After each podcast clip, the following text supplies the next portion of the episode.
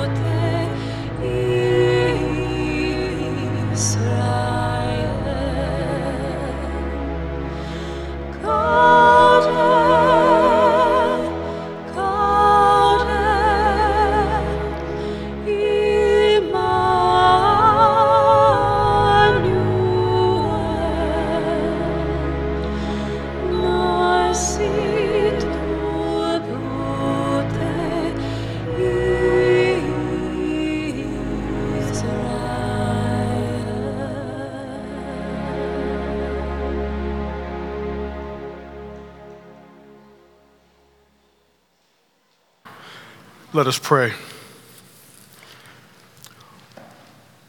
Holy, loving God, it is in your presence where we find comfort, we find strength, and we find renewal. May our hearts today be open to your word. May our voices be lifted in praise and our souls stirred by the moving of your Holy Spirit. May this time of worship be a source of inspiration and reflection and deep connection with our faith, with one another and with you. In the name of Jesus, we pray. Amen. Today marks the beginning of Advent, which is the season leading up to Christmas. For four weeks, we will wait. That's what Advent means. We will wait for Christ to come on Christmas. And this year at Downtown Church, our theme for Advent is already and not yet.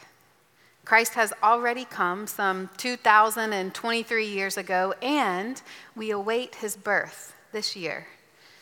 Today starts Advent, and we count down the days until Christmas.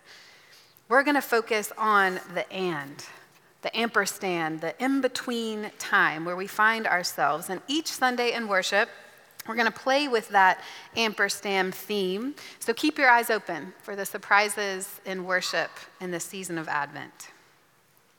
Here now, our gospel reading today. It comes from Mark chapter 1, the first eight verses. Can follow along with me.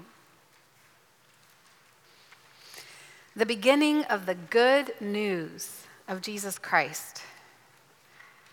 As it is written in the prophet Isaiah, see, I am sending my messenger ahead of you who will prepare your way. The voice of one crying out in the wilderness, Prepare the way of the Lord, make his paths straight. So John the Baptizer appeared in the wilderness, proclaiming a baptism of repentance for the forgiveness of sins. And the whole Judean region and all the people of Jerusalem were going out to him and were being baptized by him in the river Jordan, confessing their sins. Now, John was a weird dude. He was clothed with camel's hair, with a leather belt around his waist. He ate locusts and wild honey, and hopefully some other things. He proclaimed, The one who is more powerful than I is coming after me.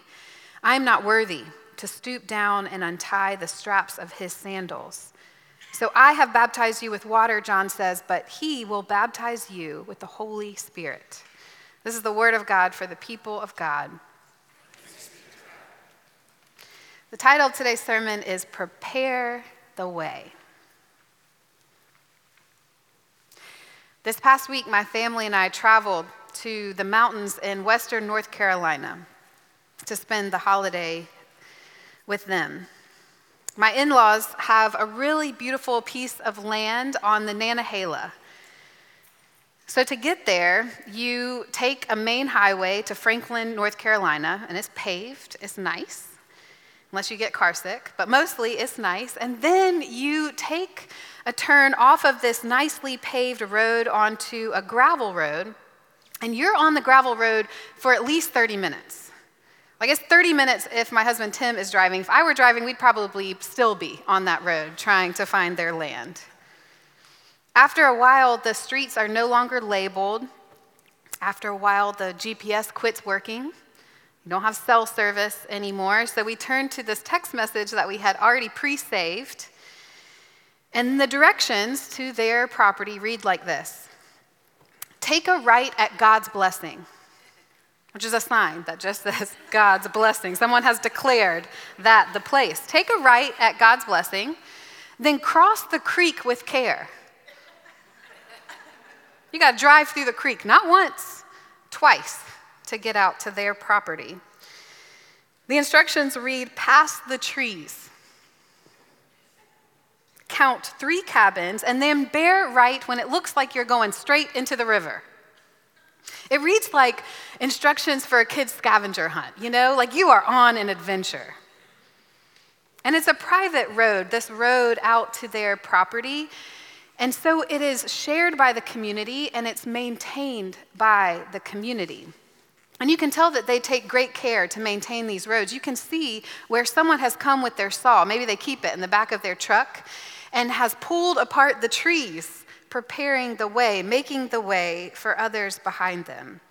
The community takes pride in clearing this path, not just so that they can get their truck through, but for the visitors like us who are pioneering our way through.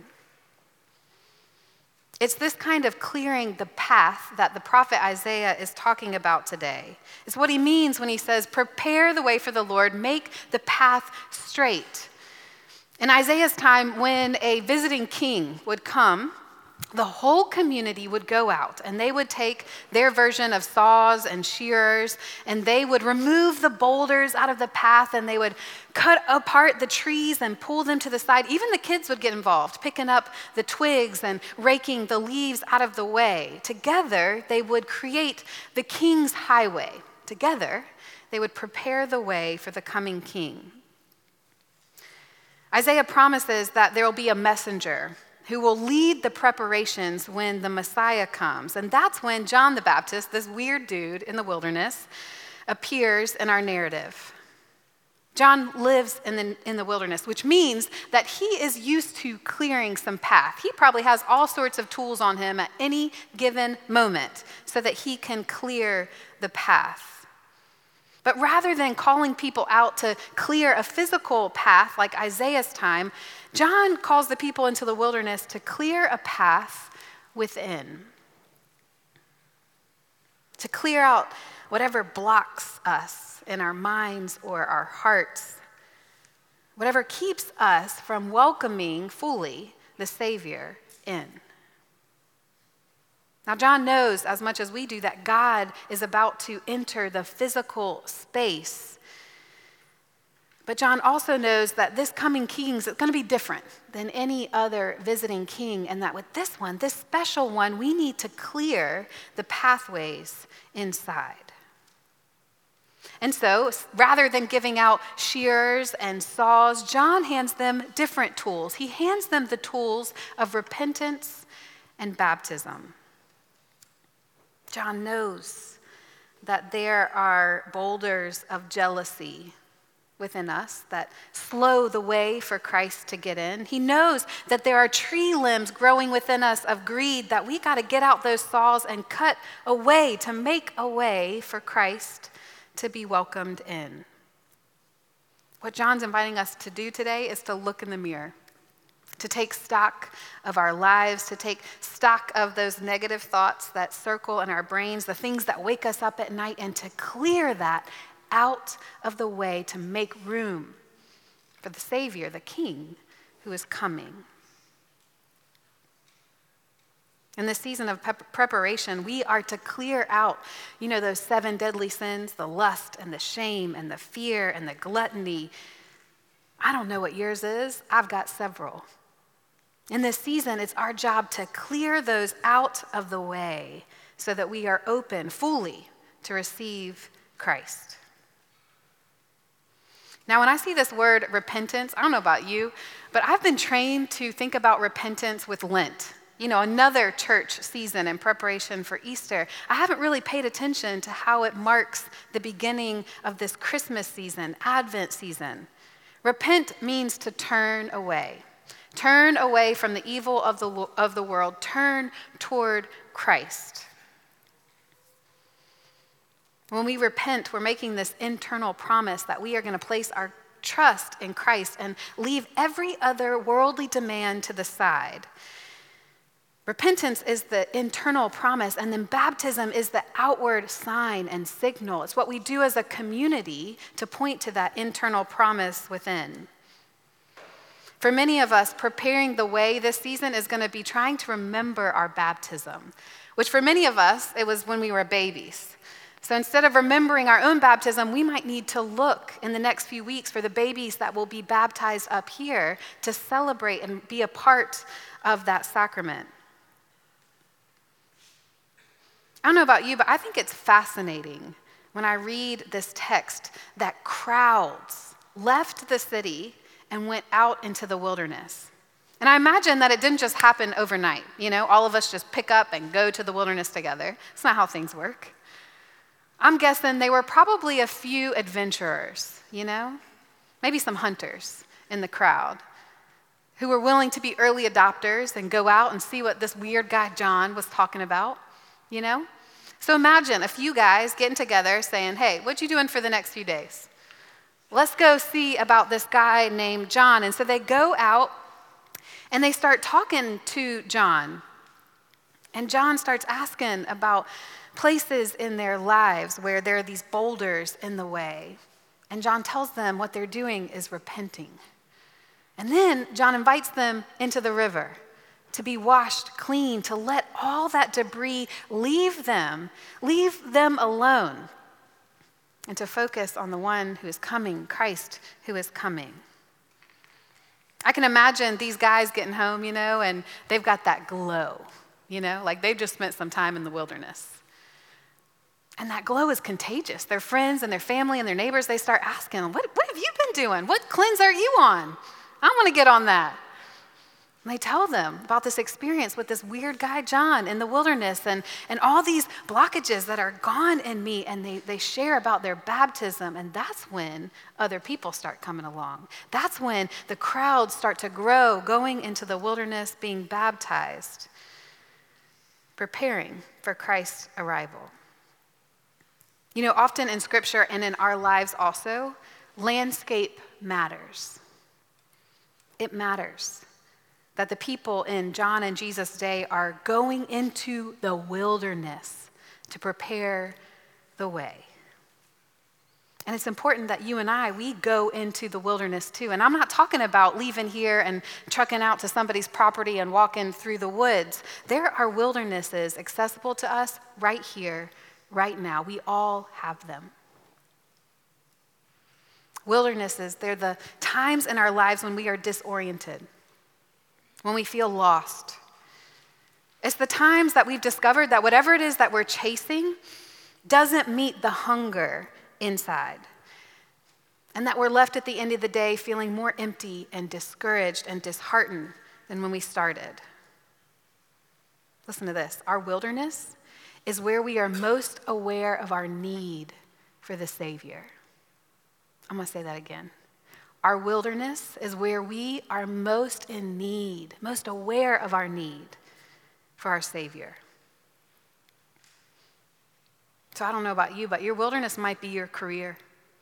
It may be that you're at a place where you are just discouraged and you're tired and you're ready for something different. And maybe that's your wilderness, where you're figuring out your values and your boundaries and your needs for work. Maybe your wilderness is yearning for a new creative outlet.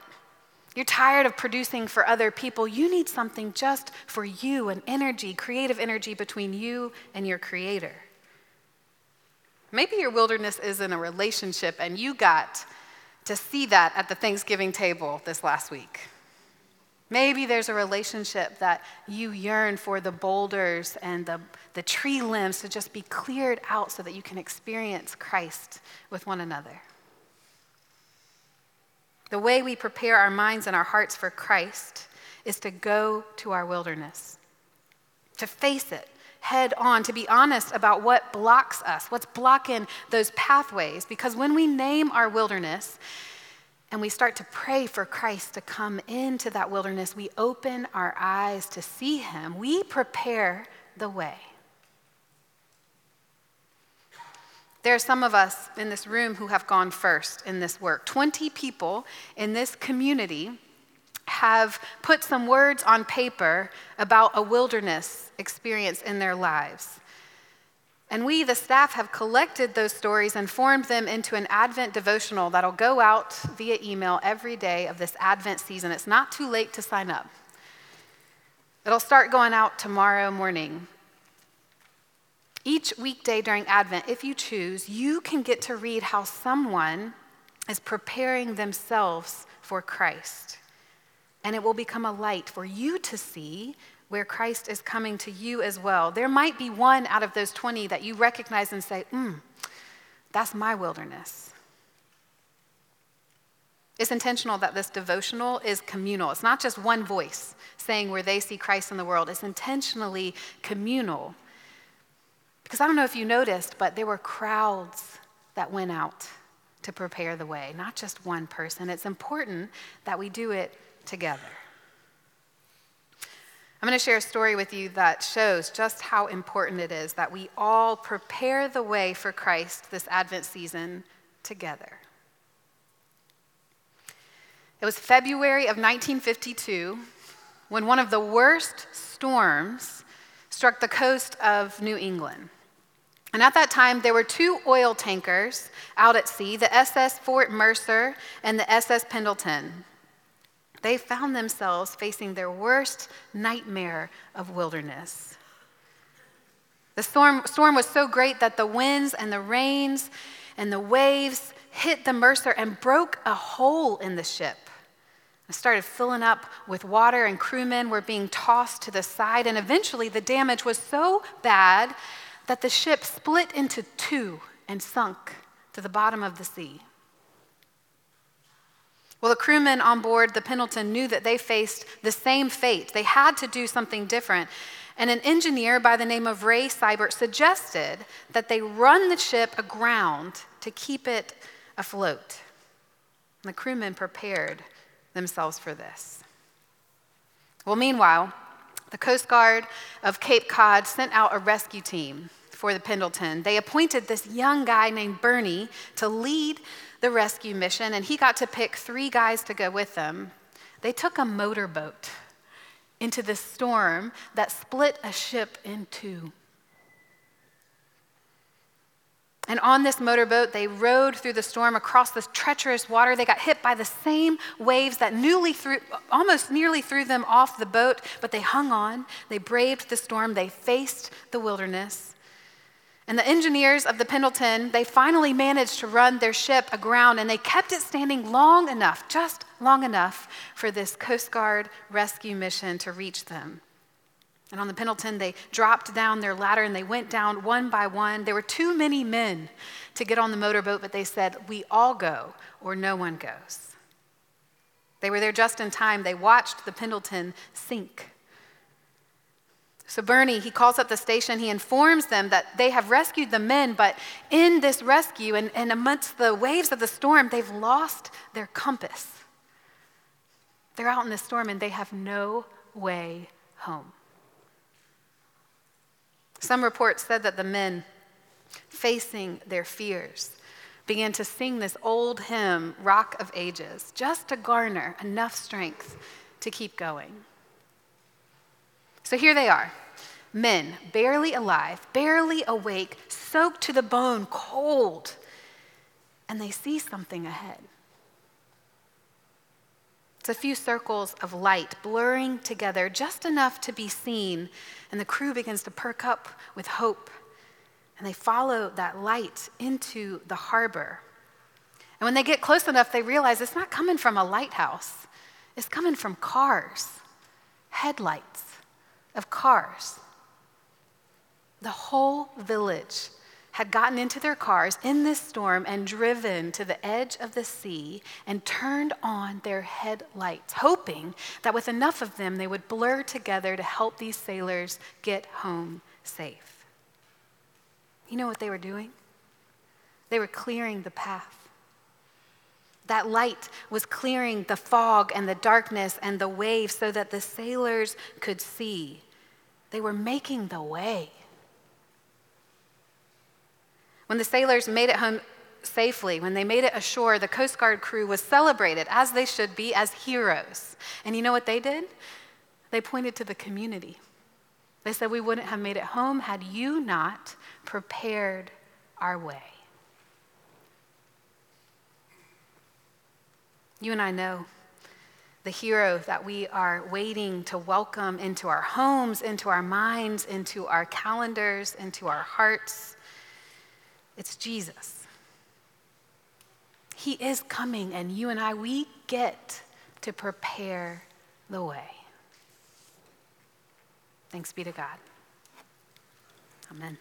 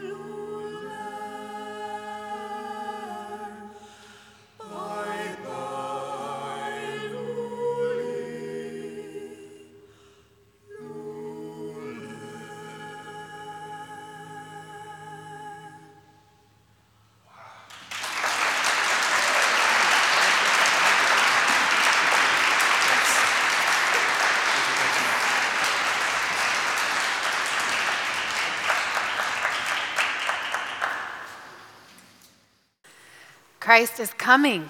He's on the way, and we get to prepare the way. So, as you go from this place, may the peace of our Lord Jesus Christ, the love of God, and the interruption of the Holy Spirit may it be with you, and with all those you love, and with all those nobody loves. Go in God's peace. Amen. If you feel compelled to support the church financially, you can give a secure gift online at downtownchurch.me forward slash give.